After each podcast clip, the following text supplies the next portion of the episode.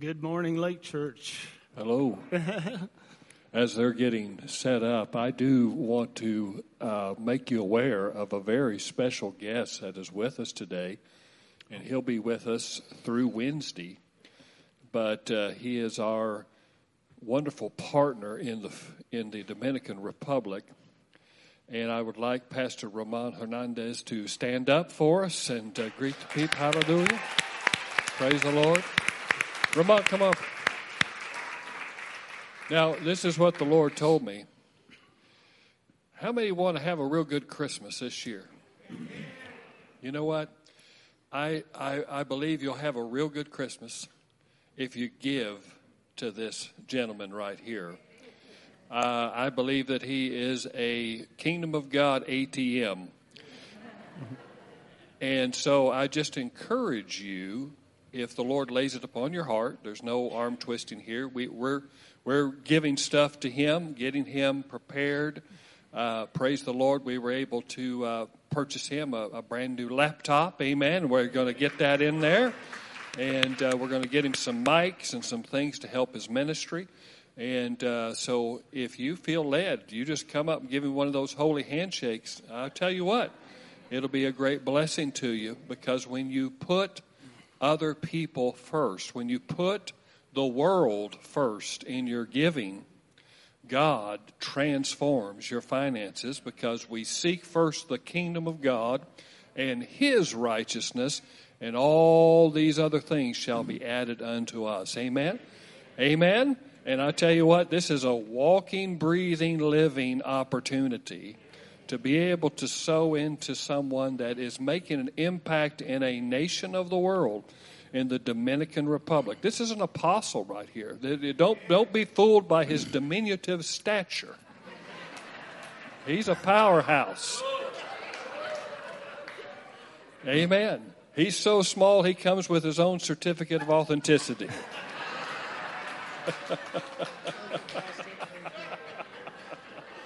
but we love him and we support him, and you can help us support him every month. We'd like to increase our support to help his apostolic ministry that he has to the nation and uh, Santiago and Santo Domingo and uh, San Juan and all over. There are pastors that look to this guy for guidance and counsel and uh, and ministry uh, wisdom.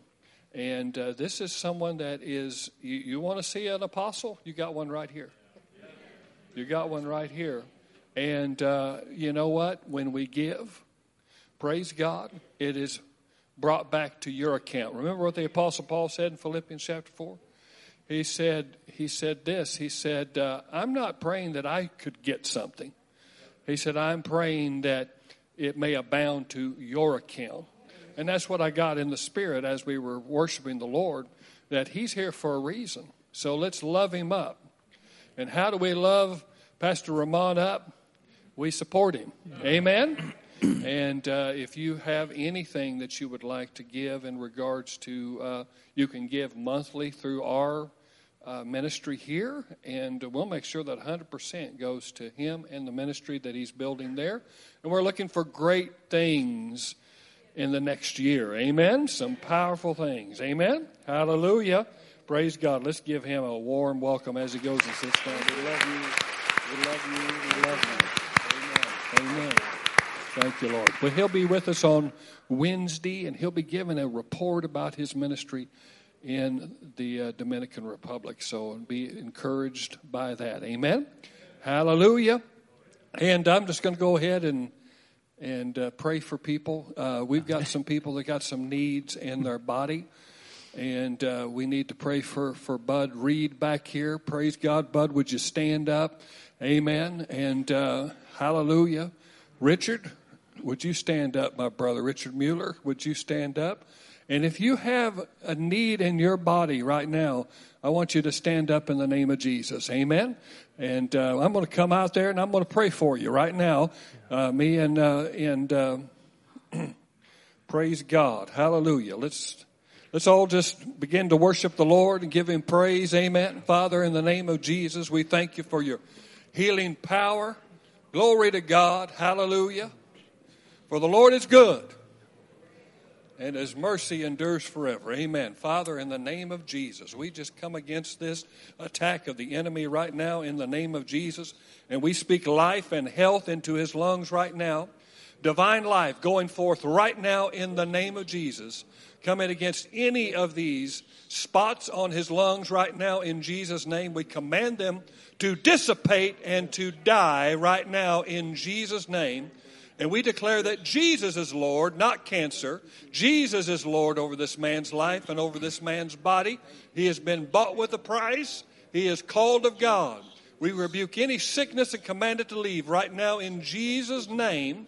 And we lift up his precious wife right now in the name of Jesus. And we declare life and health and vibrancy in the name of Jesus going forth right now in Jesus' name. Amen. And we call it done. Hallelujah. Let's shout to the Lord. Hallelujah. Hallelujah. Thank you, Lord. Glory to God. Hallelujah. Thank you, Lord. Thank you, Lord. Thank you, Lord. In Jesus' name. Thank you, Father God. In the name of Jesus, we just speak life and health and vibrancy in the name of Jesus. The Lord just spoke to me and said, You need a life transfusion of divine life. And it's coming forth right now in the name of Jesus to every fiber and cell of your being right now in Jesus' name. You're energized by the life of God that's within you right now, quickening your body right now in Jesus' name, giving life and health in the name of Jesus. Amen and amen. Hallelujah. Father, in Jesus' name, come forward, my sister, in the name of Jesus. We speak life and health, and we lay hands on her in the name of Jesus. We thank you for life and health and total restoration and healing of her body right now in the name of Jesus. In the name of Jesus. In the name of Jesus. The battle is in the mind, saith the Lord. The battle is in the mind. For there has been a lie that has been shared with you and has been propounded within your mind and has broken you down at times to where you've just begun to despair of life. But know that I'm at work, saith the Lord, and I will bring it forth, and I shall bring it to pass, for my word shall not fail, saith God, and I will bring you through, saith the Lord. Hallelujah. Thank you, Lord. In Jesus' name. In Jesus' name. Right now, in the name of Jesus. Thank you, Lord. Life, health. Right now, in Jesus' name. In Jesus' name. Hmm. Hmm. There's a burden on you. There's a burden on you. And it's a burden of caring for your mother. But know this that I am taking care of her that I am going to see her through, that I am going to see her into glory, and you're going to be rejoicing over what I'm going to do in the next few days. But cast your care on me, saith the Lord, and you'll begin to see great and mighty things, and that burden shall be broken off of you in the name of my Son. Hallelujah. In Jesus' name. In Jesus' name. Hallelujah. Thank you, Lord. Who else do we have here? Praise the Lord. Glory to God. Amen. Hallelujah. Glory to God. Hey, let's lift our hands and give God praise. Hallelujah. He's good. He's good. I'm, I'm going to come over here. Hallelujah. Thank you, Lord. In Jesus' name. In Jesus' name. Life and health and vibrancy right now in Jesus' name. Life and health and vibrancy in Jesus' name. Oh, hallelujah. In Jesus' name. There's been burden. There's been burden. There's been weight upon your life. There's been weight that you've allowed to just come and overtake and almost suffocate you, saith the Lord.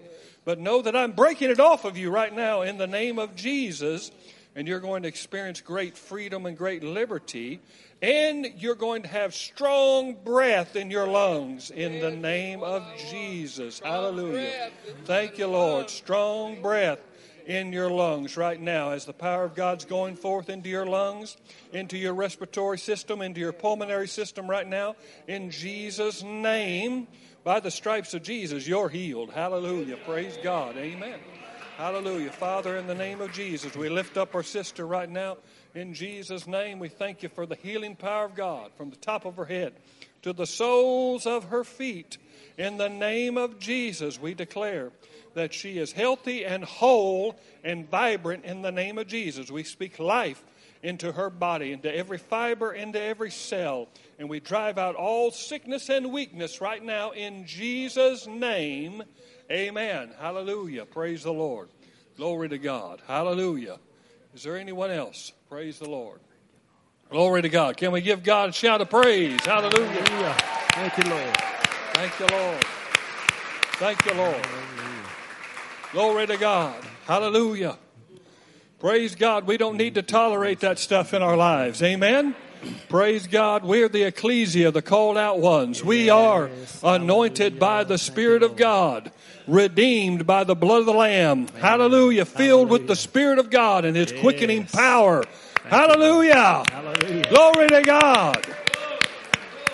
Glory to God. Hallelujah. Thank you, Lord. Thank you, Lord. Thank you, Lord. Thank you, Lord. Thank you, Lord. Praise God. Hallelujah. Amen.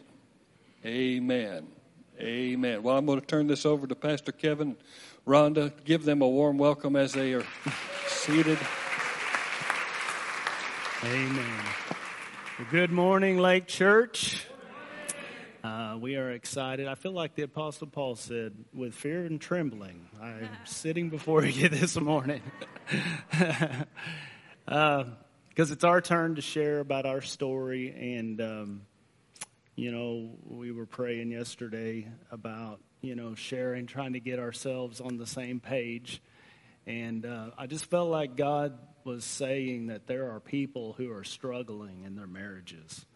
Um, and that some are even in 911 situations. I don't know if that's in here or if that's online, but uh, we have good news for you today.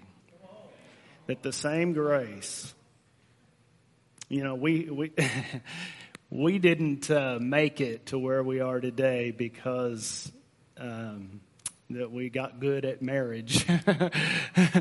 We sit before you today just as a product of the grace of God. I'm telling you that if it wasn't for the grace of God, we would not be together today. And earlier this year, uh, in October, we celebrated 20 years of marriage. I'm telling you, it's a miracle. it's a miracle, and we um, we got together and we renewed our vows really um, more as a witness. We wanted to do that more for our kids and our grandkids than anything. We wanted it to be a demonstration to them because they know better than anybody the good, the bad, and the ugly that we went through to get to where we are today. And let me tell you, uh, Ronda talked about that that day um, that we went through hell to get here. Yeah, and um, but we overcome you know, and God, God be glorified in that. You know, we celebrated 20 years this year. We have four kids. She had two, I had two coming into our marriage. So uh, we have four grandkids now. So we are super blessed. I mean, God has just blessed us so much. And so, really, today we're just going to testify to how God is able, if you just hang on to Him, Hang in there. and you'll trust in Him. I'm telling you, uh, His word is forever settled in heaven. And His word has the power to make wrong things right. His word has the power to transform your individual life.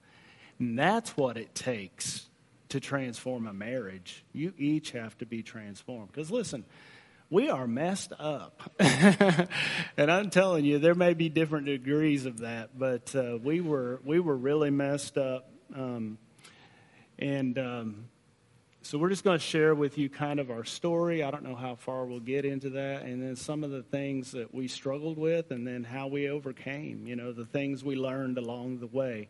But before we do, I just want to read the verse that Pastor Greg and Pastor Karen sh- shared last week. I feel like it's just the text for this series. It's uh, Psalm 11 and verse 3. It says, If the foundations are destroyed, what can the righteous do? That is so true because the problems in our life are that we're not operating by the principles that we were created to live by.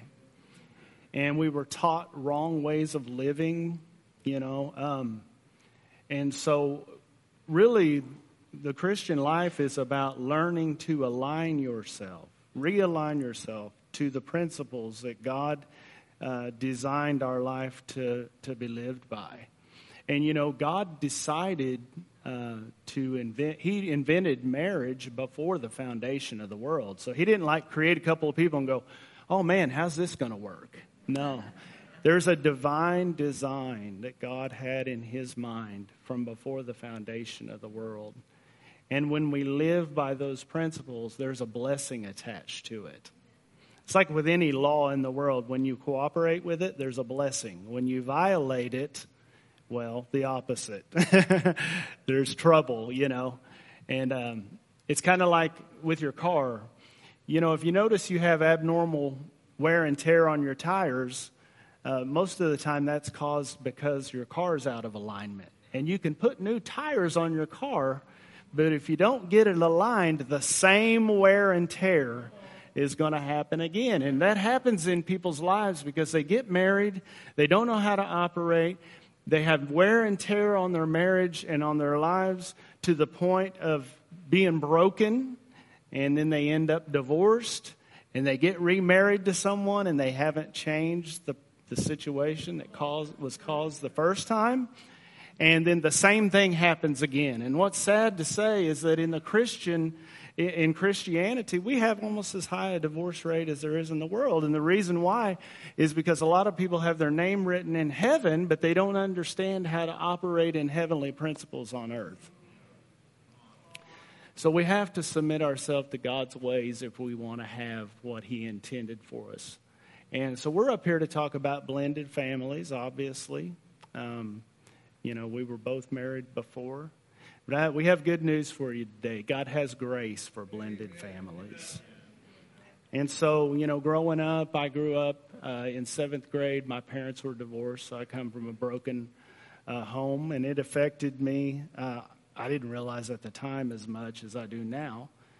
And, um, you know, it just causes you to not see an accurate model of how marriage is supposed to look. And that's how we learn. You know, your kids don't do what you say, they do what you do. So, you know, we're meant to learn by modeling. And when we don't see an accurate model, and none of us have, because there is even the greatest marriage in the world falls short of the standard that God has. So we've all seen the wrong model. We've followed after that. We perpetuate it through the generations. But we can take a stand and we can change that and we can reverse that, you know, by submitting to the Lord. So, you know, I grew up in that, um, ended up getting married, and uh, that marriage dissolved after a period of years, about eight years, didn't last that long. Um, but I did get two wonderful kids out of that, and I thank the Lord for that. Um, but it did. My parents' divorce affected me negatively, and um, so I perpetuated that. I, I, you know, that you just do what you see, what you've seen, and, and, you know, you just try to survive. But marriage, you know, we were created, God created marriage as a way for man and woman to rule and have dominion together. And dominion isn't about surviving, guys. God has something a lot higher in store than that. We're supposed to be overcoming and conquering in the administration of God's kingdom on the earth. So that's kind of my background. And then I wanted Ronda to kind of share her experience because it's different. Yeah. But I have a question first. Okay. Were you, re- were you referring to me as the tie or our marriage? Let's Just move on from that. that sounds like a trap question. Yeah. Anyway, I just thought of that as you were saying that. Why, um, like Kevin was saying, you know, when we walked into our marriage, um, what we had lived through affected us greatly. My parents divorced when I was 14, but it didn't um, affect me negatively. This might sound a little weird, but I celebrated when my parents divorced because I had an abusive father. And because of that, um, I had trust issues with men. Not realizing it, it hardened me um, to where I was a teenager um, trying to be tough. And I didn't need a man in my life, I didn't need a father. And what he had done to me wasn't going to stop me from being, you know, successful in life and happy and so on. Um, so I was just, I hardened with that.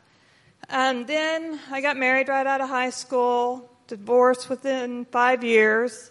Um, you know, a lot of issues there, and it just added to that. I don't need a man. I can do this. Without him, or a, a husband or whatever, ended up being a single mom. I had two daughters, uh, single for many, many years. Um, I had a career. I was independent. So I was still pushing forward with that. I don't need a man. I can do this. I can raise two girls on my own. Um, but deep down inside, I wanted that, what I thought was a normal family um, functioning in my life. You know, I would see out and about, you know, couples with children, and I just desired that for myself.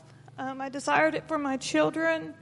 Um, but it just wasn't happening, I guess you could say. And in the books, I was uh, saved when I was a young child, in and out of church. Um, after my parents' divorce, out of church completely until I got married. I started going on my own. And then um, life kind of took me away. And then it was just kind of in and out. But God put me in a, a work environment, which was a, a Christian environment. So I started hearing more about God's grace, His love, um, the Holy Spirit, speaking in tongues. Not that I bought into it. all the way because, not to be ugly, but I was raised in a church to where um, speaking in tongues was of the devil. I'll just put it that way. Um, so I had a lot of confusion when it came to um, God's word because I wasn't getting into His word by myself. I was just letting other people minister to me. Um, so then going into our marriage, you know, I had this unrealistic expectation of what marriage was about and what, our, what the purpose was. Because I went into marriage thinking he's going to make me happy.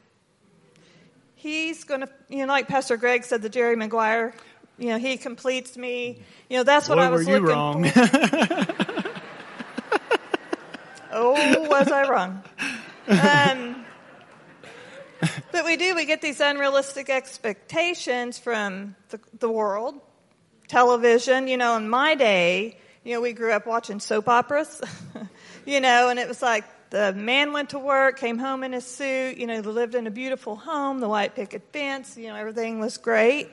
Um, I mean, it was just all these unrealistic expectations. Not realizing, you know, Kevin was talking about the divine purpose of marriage, and, you know, that's for us to glorify God and to expand his kingdom. And like when you said something about renewing our vows to show our children, you know, we went through, like he said, hell, but we put them through that too. And I hate that. And our grandkids have gotten pieces of it. Um, but, you know, like I said, it was just everything in our lives growing up and as young adults before we met, we took in to the marriage and shared it, is what it was, mm-hmm. you know. So we had a lot of baggage. Right, right, yeah.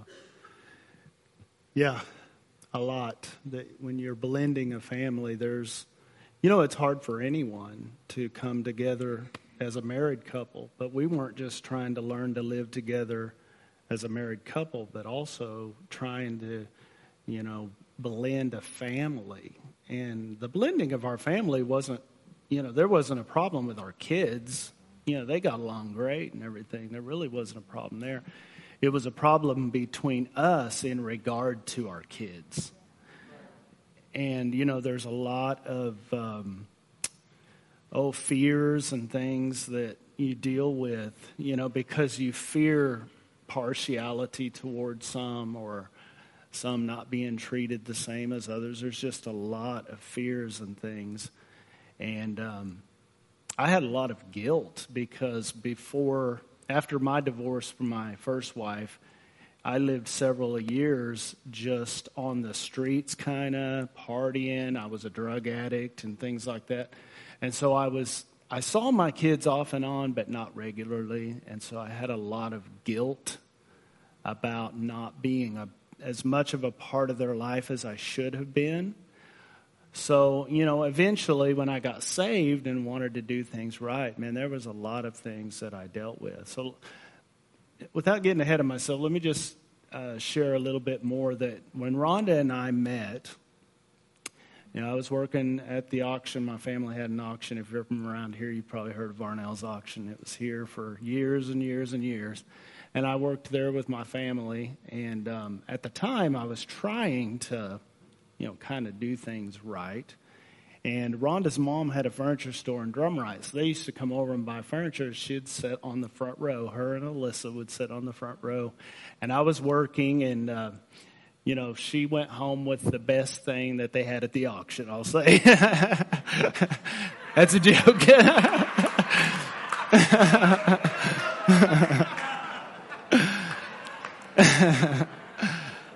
Anyways, I didn't expect that to come out that way. I never bid on him.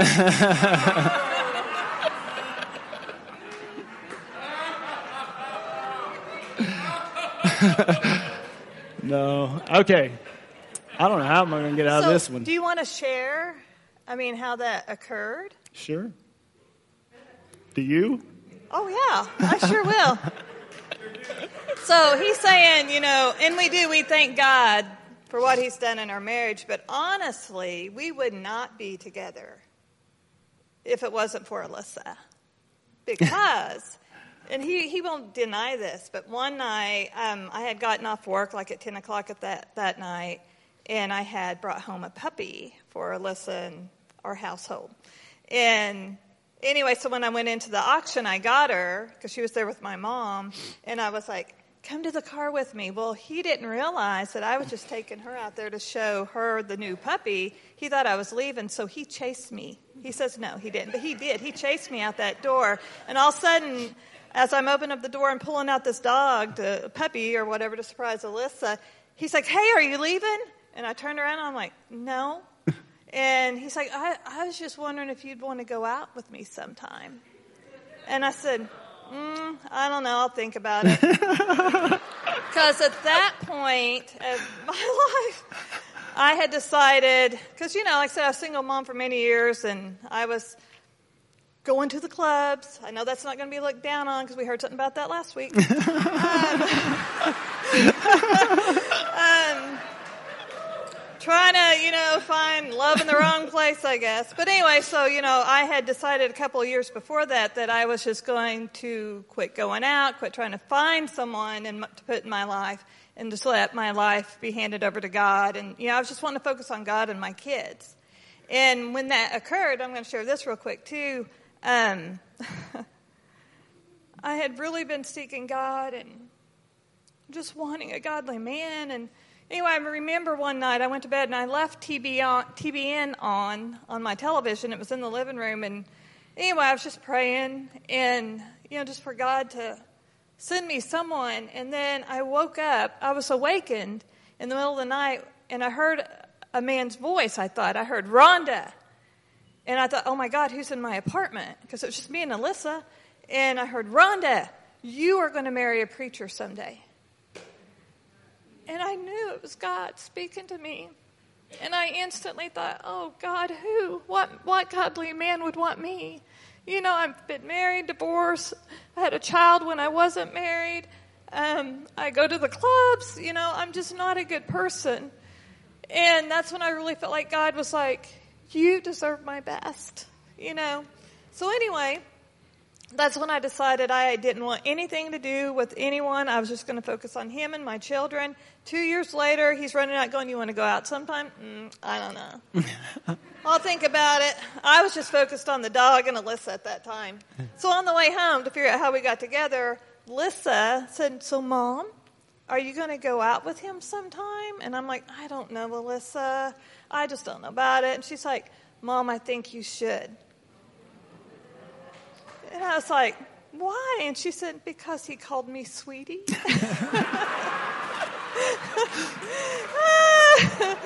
so you know, I was all about my daughter, so I'm like, okay. So that's how we got together. That was genuine, though. I wasn't manipulating. uh, so anyway, and, just to fast forward. Quick, though. But isn't it amazing that when I met him, he was not a preacher?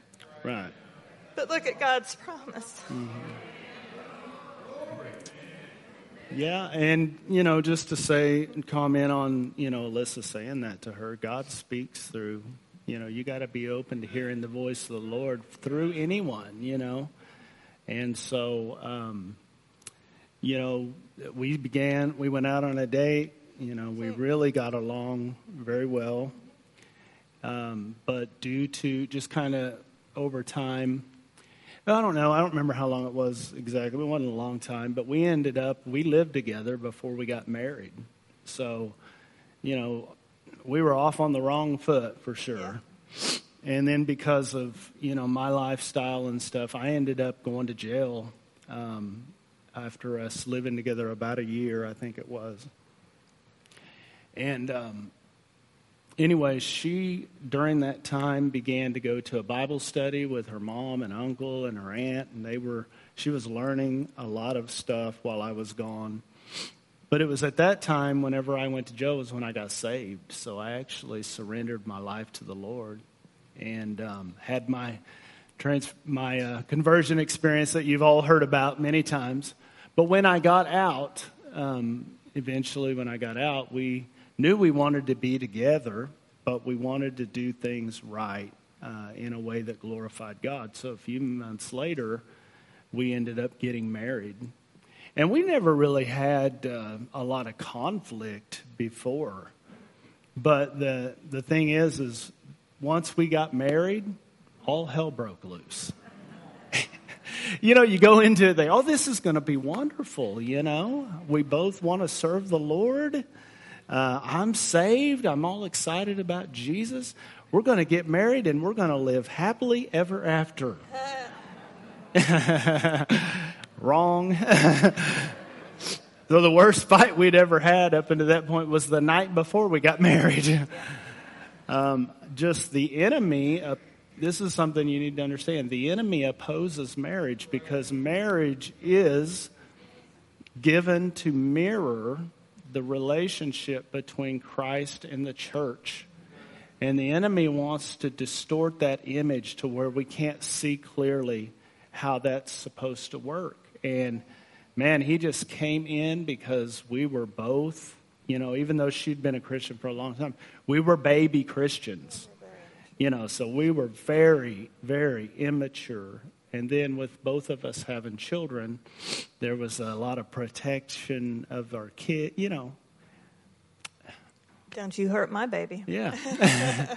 I mean, I don't know, there's probably people out here that have experienced that, but you have, you know, you have this, you know, uneasiness about coming together in regard to that, and it's hard. It, it, it is a lot hard. I mean, that is hard to do um, because. Well, I say something? yeah. That? We never talked about it right. before we got married. Mm-hmm. We we never discussed anything about how we would blend our our family. You know, mm-hmm. his parenting styles versus my parenting styles. We never discussed that. You know, I think it's so important when people do the premarital counseling. You know, mm-hmm. and Kevin has counseled with several, and then I'll join in with them too. And that's one of the things that I admire about that is the discussion of how are you going to handle your finances? We had issues with that. How are you going to handle? Do you want kids? And if you do want kids, you know, have you ever thought about how many? How are you going to raise them? You know, we we weren't going to have any, but we never talked about any of that. We did have pre-marriage counseling, you know, um, with his papa but he was just like when the man leaves the wife uh, or the parents, he'll cleave to his wife, you know. And it's just stuff that we're like, yeah, yeah, yeah, yeah, we're Christians, we'll be fine. I mean, that's what we were thinking. Mm-hmm. Um, but we never talked about important information. Right. Yeah. Premarital counseling is so important. The more you can get discussed and come to uh, agreement on beforehand, the better you know, um, and especially, you know, blending families, man, that's just another animal. So we were, you know, fighting a lot about that kind of stuff. Not only that, I mean, you know, money, all the different issues that people deal with in their life. And then I'd forgotten about this, but I actually was thinking about this this morning. You know, we were both had just gotten on fire for the Lord, so we were, uh, you know, pursuing God. And it's crazy. You can even fight about that. We did. you know, I had started preaching some, going to Bible school, so you know, I I have to admit I was feeling superior in a lot of ways. You know, um, I you know I didn't intend to, but you know, even our discussions about that could turn into a fight. You know. Um, well, and then I had jealousy mm-hmm. over that because, which I'm so thankful for it now, but he spent every waking hour that he wasn't working or I wasn't at work. I mean, either in the Word, watching something on the computer, studying, you know, Andrew Wommack, um, teachings. I mean, he, I got jealous of God because it's like you're spending more time with him than me, you know. And you know, even though I could be doing the same thing at the same time, I was still jealous. And then, I mean, he didn't mention this, but you know, we were on fire. Not only were we attending our church and a Bible study, he was going to Bible school. Um, but we would go to any church service anyone would invite us to, or any conference, and and we were so on fire and we were so broken that anytime there was a prayer line, we were in it. Mm-hmm. It seemed like, and there'd always be. I don't know. So, can I share this right now about? Sure. I mean, I don't want to get ahead because I know we kind of talked about a part of this, but people were always coming up to him and having a word for him. You know, you will preach one day, you will minister to thousands, you will reach the world, and blah. I mean, it was just, I was so excited and then I found myself all of a sudden going, hey, what about me? Where do I fit into this ministry? You know? And I did. I got jealous. So um, he at times might have come across us, you know, knowing more, and he did, you know, or superior. Um, but we would battle over what a scripture meant or I, I, I, don't read the King James Bible. I don't. I don't understand it. I went and bought a teen Bible. And, and he actually was like, well, if you would just let the Holy Spirit. the good, the bad, and the ugly. I mean, it was ridiculous how the enemy was using the word against it. You know, I mean, yeah. he will deceive you. Um, but we were, like I said, we were just so broken that we never stopped, I don't think, to try to, at that point, we weren't looking at ourselves. Yeah. You know, uh, being the problem. We were just looking at each other right. as the problem. Right. We said those words, him and I, you know, you think you're holier than thou. Mm. Oh, should I share that one too? Please don't. All right, I'm going to submit. I don't care. I don't care. Whatever you want to do chase the devil out of me. I don't suggest it.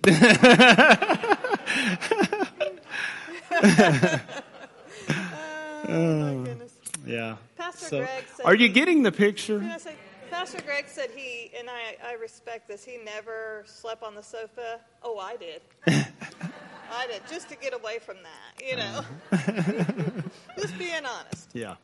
So we had lots of trouble, you know, um, blending the family, and I, I wanted to get to the, you know, part about, you know, how it, you know, I, I'm careful about saying this because it wasn't the kids. Not at all. It was us, you know, and so we had Alyssa at home with us. My kids predominantly lived with their mother. Trisha, who's Ronda's oldest, uh, was out of high school and on her own. So we had Alyssa at home with us. And how she survived, I'll never know, but she's here today. So I take that as, you know, God's grace worked, you know. And I know what we, you know, our commitment to God is what, you know, she learned through that. Even no matter what's going on, we stayed a hold of the Lord. You know, we kept a hold of Him and um, that's one of the things that I wanted to share that we learned is that um, when you understand that because marriage is a covenant that is overseen by God, then you realize that your vows weren't just to each other, but you made a vow to marry this person. Uh, those vows are God's just as much a part of it as you as that other person is. And so the wonderful thing about understanding that is that it keeps you in it so that you can endure long enough for God to work in your life through the process. Because, you know, a lot of times it's because I remember this, man. And, and one of the things I had to realize is this is God's daughter. You know, He allowed me to marry His daughter. And I had to see that and treat her accordingly, you know. Whether she deserved it or not, whether I deserved it or not, is beside the point, you know. And so there were times, you know, honestly, the it was there was so much conflict in our relationship. You know, there were times that I was going to God and I was like, you know, I can't do this. You know, why is she like this? Why is she? I mean, can I get a witness? Has anybody ever been there before? you know, in our immaturity, we think if he would just change her, everything would be okay. You know, not realizing that it was me that was causing her to be a lot of the ways that she was. You know, it was me not providing the the right uh, atmosphere of security and love and stuff to where she could feel safe in the relationship. And so, you know, I would go to God and, you know, be, you know, having my private conversations with him. And he, you know, we would have a conflict and he would say, go make amends. Go. I'm like, I didn't do anything wrong.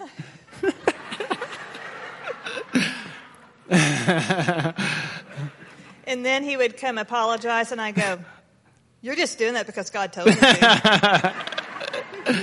messed up people messed up But you know, we we did. We stayed uh, together because of our vows in the sight of God. You know, you can't honorably dissolve a marriage in the sight of God outside of the covenant being broken through sexual immorality. Anything else is unacceptable. you know, and we've got to get that. Luckily, we were both committed to God to where we honored our relationship with Him and stuck it out and gave Him time to work. Because God doesn't just wave His hand over your life and just everything's fixed instantly. No, it's through process because the problem is you needing to be changed. Yeah. It's not your spouse, it's not your wife, it's not if you had a better husband or you had a better wife, things. No, it's you. And you can never be a victor until you quit being a victim. If everything's outside of you that's your problem, then you're helpless. But when you realize that it's you, and you will humble yourself and submit to God's process of changing you, then things can become begin to change, you know. And so, yeah, we have to. Uh, you know, submit to the Lord, but that understanding our covenant being God being a part of it. You know, in Ecclesiastes 4:12, it says that a three-strand cord is not easily broken, and that third strand is Christ.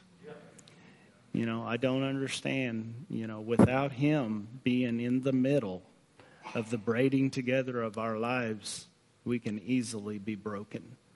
But I'm telling you, if you will make put him first, if you'll stay committed to Him and stay committed to the process of God transforming you as an individual, each of you, then God will begin to work your relationship together because union itself isn't unity. You know, on the day you get, I remember uh, Pastor Lawrence Neeson said this. He said, Most people prepare for a wedding, not a marriage. And they spend all this time preparing for a day. Yeah. And in that day, yes, you enter into union. But unity is a lifetime commitment uh, to a process. And that's what's hard, so hard is that it's the process is about God changing you. And the hardest thing for us to do a lot of times is look at ourselves. So we um, that was the thing that we learned. I believe if you're committed to that, if you understand that alone, you're you have a leg up on most people, even in the church. You know, people are so committed to themselves um, that it gets in the way of their commitment to God and each other. Well, I just want to say, you know, I agree. I mean, it's a complete process, but we have to first learn to trust God. You know, mm-hmm. God knows we're not going to trust Him right off because that's why the Bible tells us so many different times in it, you know, to trust in Him, not lean on our own understanding. And, you know, it's, it's because if man, your own father or man has, you know, I'm not just meaning man, man or woman have hurt you, you know, we don't trust people. And how can we trust God? But we've got to learn to trust Him. And I think one of my um, very first, um, and this was only maybe a well, probably about a year into the marriage, if that long. I mean, it was just so bad. And um, I felt like God spoke to me. He said, You know, you've got to understand the divine order of marriage. It's God, your spouse, then your children.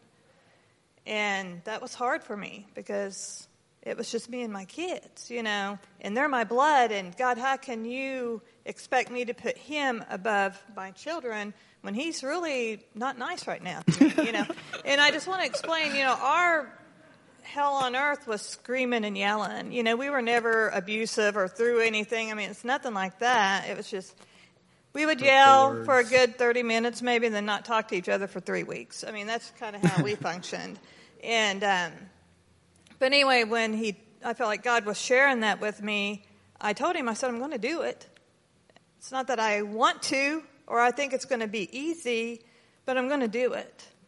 And it almost made me feel like um, I was turning my back on Alyssa. You know, like I said, Trisha was out of the house, so I didn't have her right there, but you know, I just, I knew I had to trust him in that. And it was going to be a process um, to be able to do that. So finally, because like I said, our, our, our, issues weren't the kids blending. When they were around each other, that was fine. It was what was happening when all the kids were together. You know, I just felt like um, my discipline, the way I disciplined, and my expectations were a lot different than his. I'll put it that way. Um, but the way, when his kids were there, I'll put it that way. And then when they were gone, it was completely different for him, you know. And that was part of his guilt, and, and I didn't understand that. So I buy a book. I went to Mardel, bought a book on, it's a Christian book on blended families, and, and I got this revelation in the beginning. I went running to camp and said, Oh my gosh, Jesus had a stepdad. when you think about it, he had half siblings. I mean, he was in a blended family. I'm like, Oh, this is going to be great. So I read the whole book, and at the very end, it said, But no matter what, it takes a good five years to blend a family. so I just threw the book. Because I wanted that microwave God to fix everything. You know, I didn't want it to be a process. You know, and now I can look back and think, oh, Ronda, you're so goofy, you know, so ridiculous because I just wanted our family to be fixed, you know. And um, then I had to realize I had to submit to Him. And I, I just don't understand the world that we live in today that women have such an issue with the words, uh, Christian women, with the word submit, because it's biblical. I mean, and it's not saying, and I know people, and Pastor Greg and Pastor Karen even talked about this last week, and I just thought that is the point, is that I had to submit to his leadership over me. And if I and if he's not going to submit to God and I'm not going to submit to him, we are out of his protection. And when I learned to start submitting to him, God had to take me through a lot to get me there.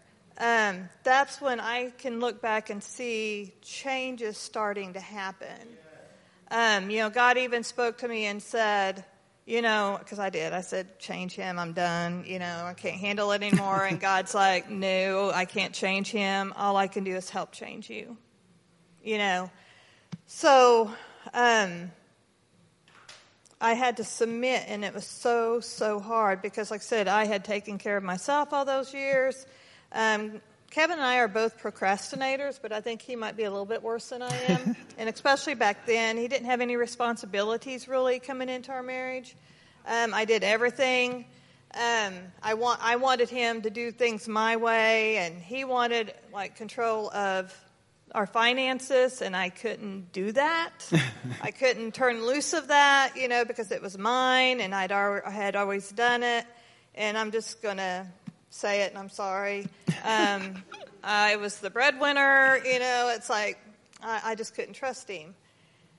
And so finally, he just kept a- after me about wanting to be the man, you know, and lead.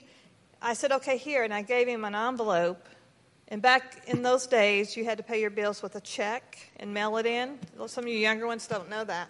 So anyway, I gave an envelope that was going to Southwestern Bell or whatever. It's our home phone, landline. And I said, mail it. Just mail it for me. That's how you can do it to help me. I wrote out the check. I put it in there, and I said, mail it. Two weeks later, our phone gets shut off. it's still in the pickup, the envelope with the check.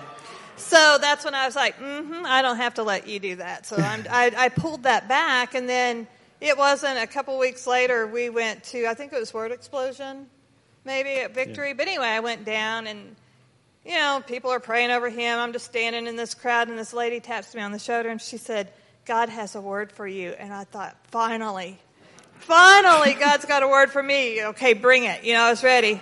And she said, and I'm paraphrasing because it's been a long time, but basically she said, God told her to let me know that I need to let him be the leader and take over. And if he failed, let him fail, but just keep letting him go. And you know what I thought to myself? I thought, lady, you don't know that.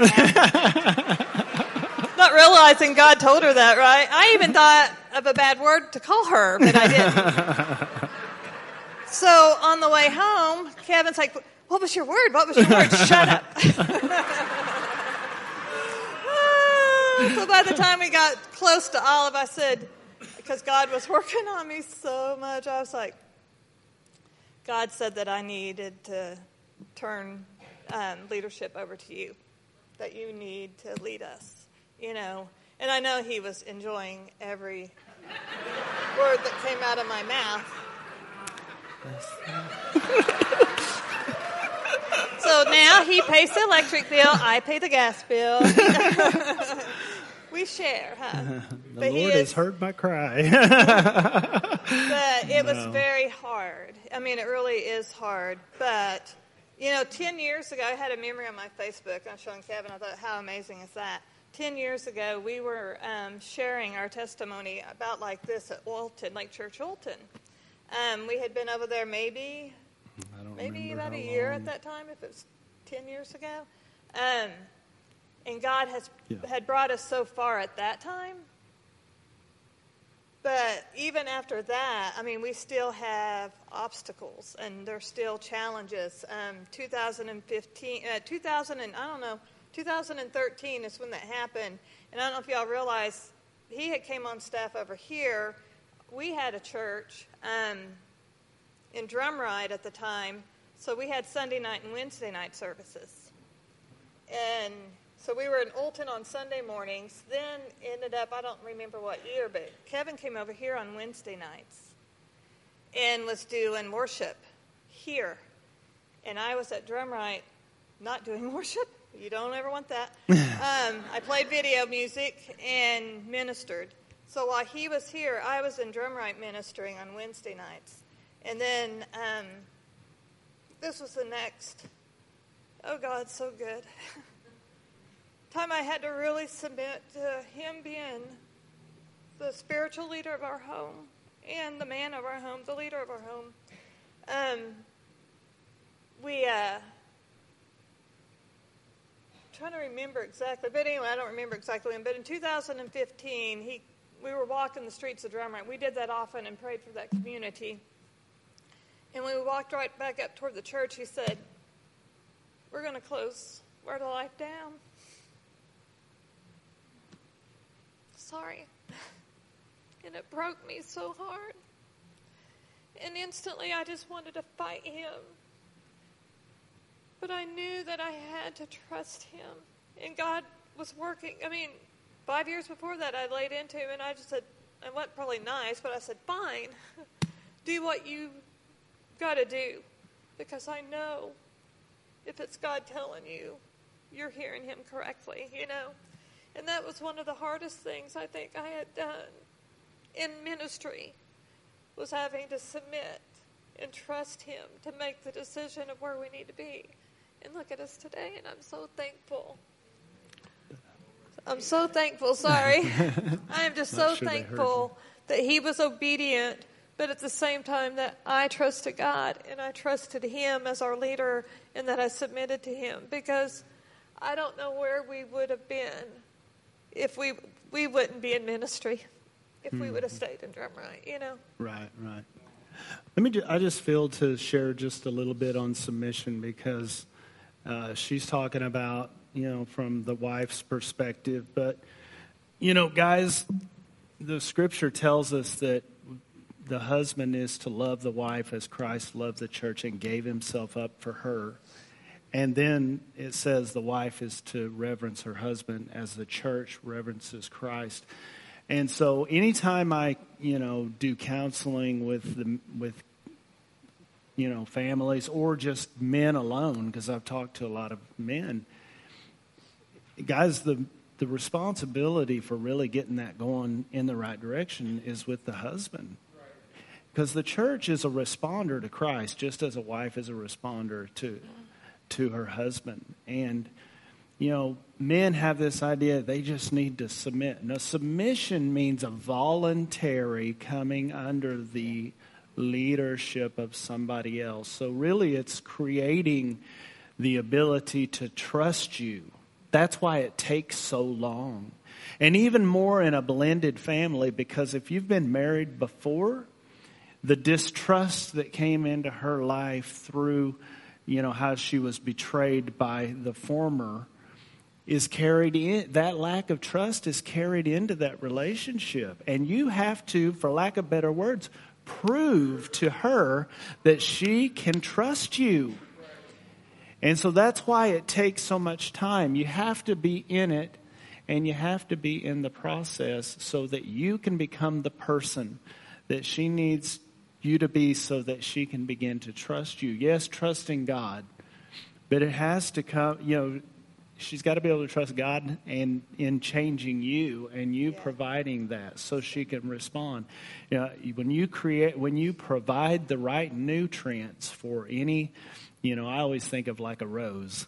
You know, you're growing a rose plant.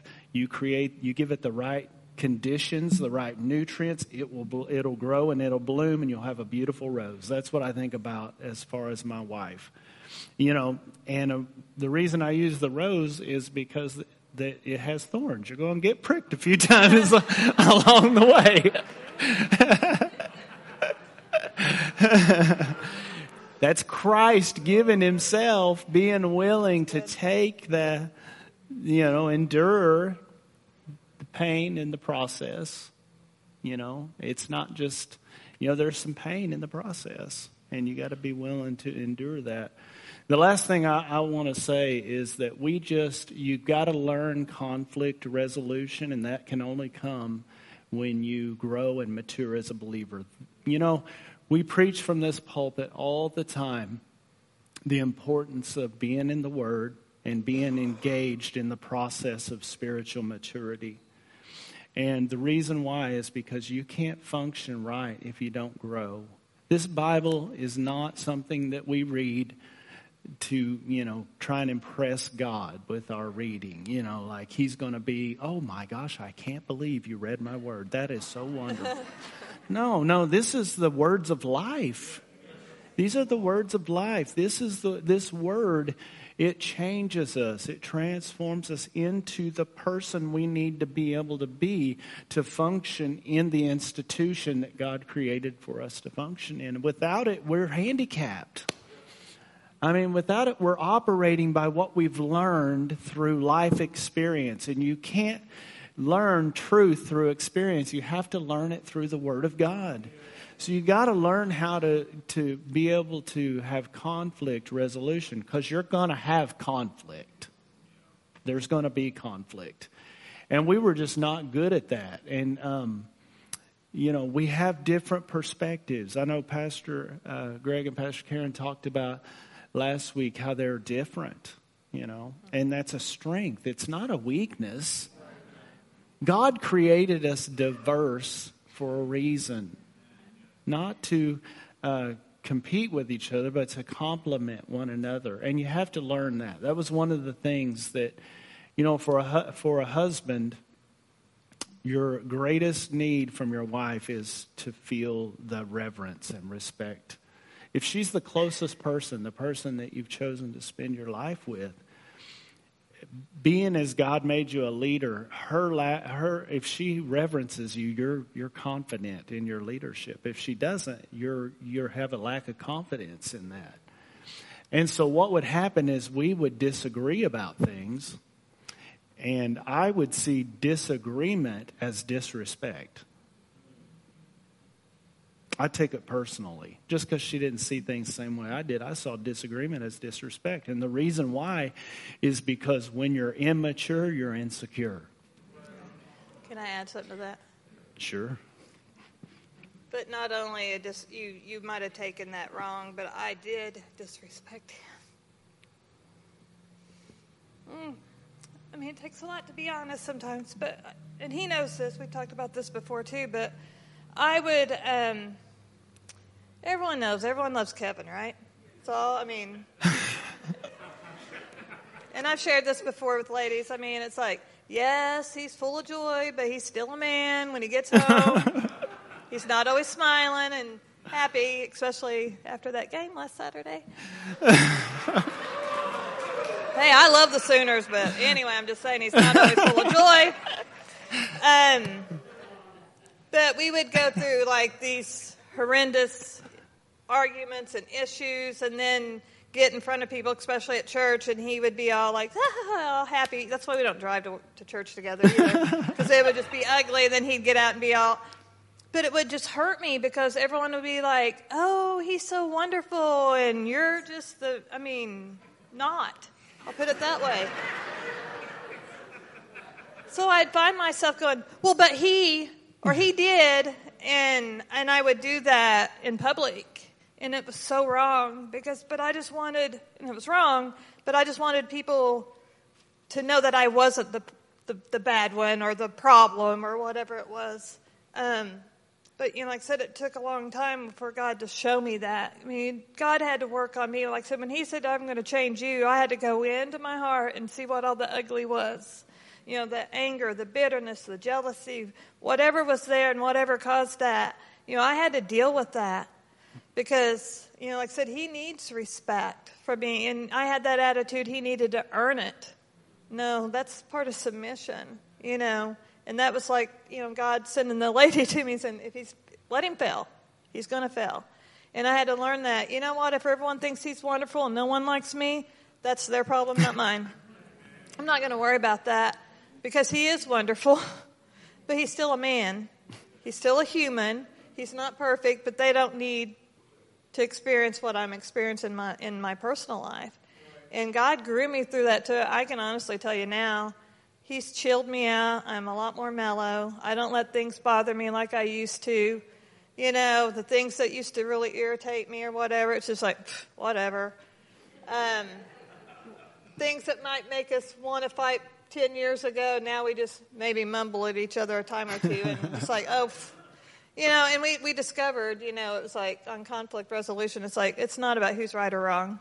It's about, okay, what's the problem here and how can we fix it together? Right. You know, right. and that really made a difference too. But I just mm-hmm. wanted to share that I'm sorry, but I was really mean at times. oh, thank you. You're welcome. I'm to sorry the too. I just, uh, when you're immature, you're insecure, and you're always in defense mode. You know, you got to grow up uh, to where you don't take everything as a personal attack.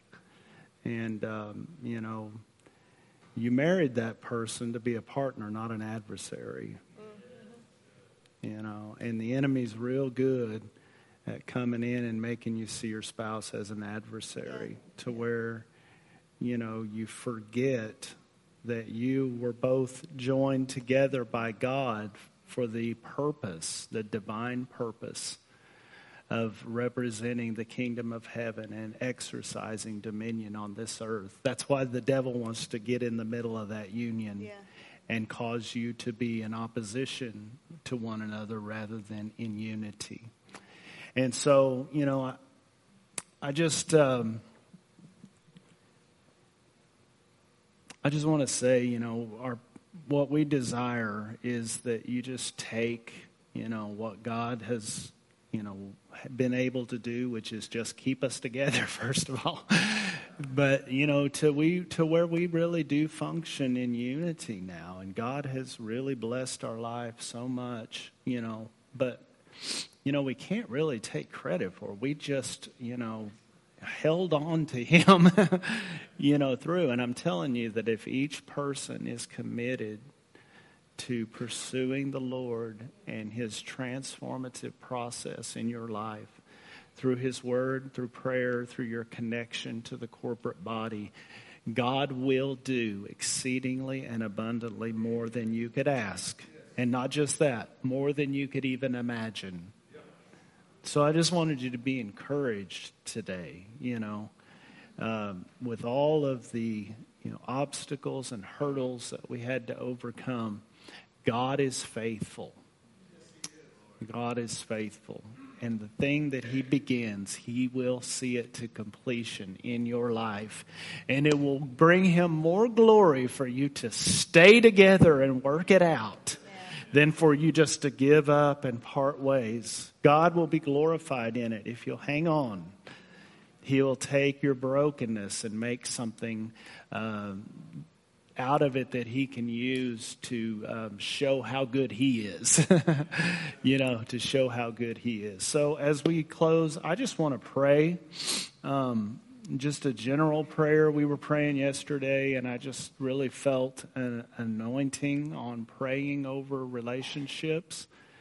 But I also wanted to tell you that at the end, when we dismiss, there's going to be ministers up here. And if you want to come and talk to somebody, you know, you and your spouse, or just receive prayer, whatever it is, the purpose of this series is to help you strengthen your marriage, strengthen your resolve to stay uh, committed and submitted to the Lord and give Him time to work. Okay? So, Father, we just thank you, Lord, right now in the name of Jesus.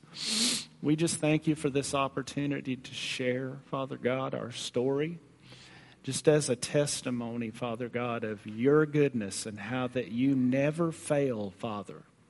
That as we stay hanging on to you, clinging on to you, that you're able to take the worst of situations and bring something good out of it, Father God. We thank you for your goodness. We thank you that you are greater within us than he who is in the world. We just pray over marriages right now. Those who are struggling, Father, I just pray that they would find hope in their heart that you can uh, that they can submit to you and allow you to work in their lives and bring them together into your divine order where they can experience the blessing that you intended marriage to be from before the foundation of the world that they would see the holy purpose in their union and that they would learn how to operate by the principles that guide that union and cause it to prosper and those who are in a 911 situation, there's help here. There's grace from God here for you. God has grace for you. For those who are blending families that you may have identified with some of the struggles that we had, uh, I want to tell you that God has grace for you. That when we celebrated our vows uh, over our 20 year anniversary, all of our kids and all of our grandkids were there And we were able to stand before them and testify to the goodness, your goodness, Father God. And we just give you praise and thanks for your faithfulness in Jesus' name. Amen. Thanks for letting us share. God bless you. You're dismissed.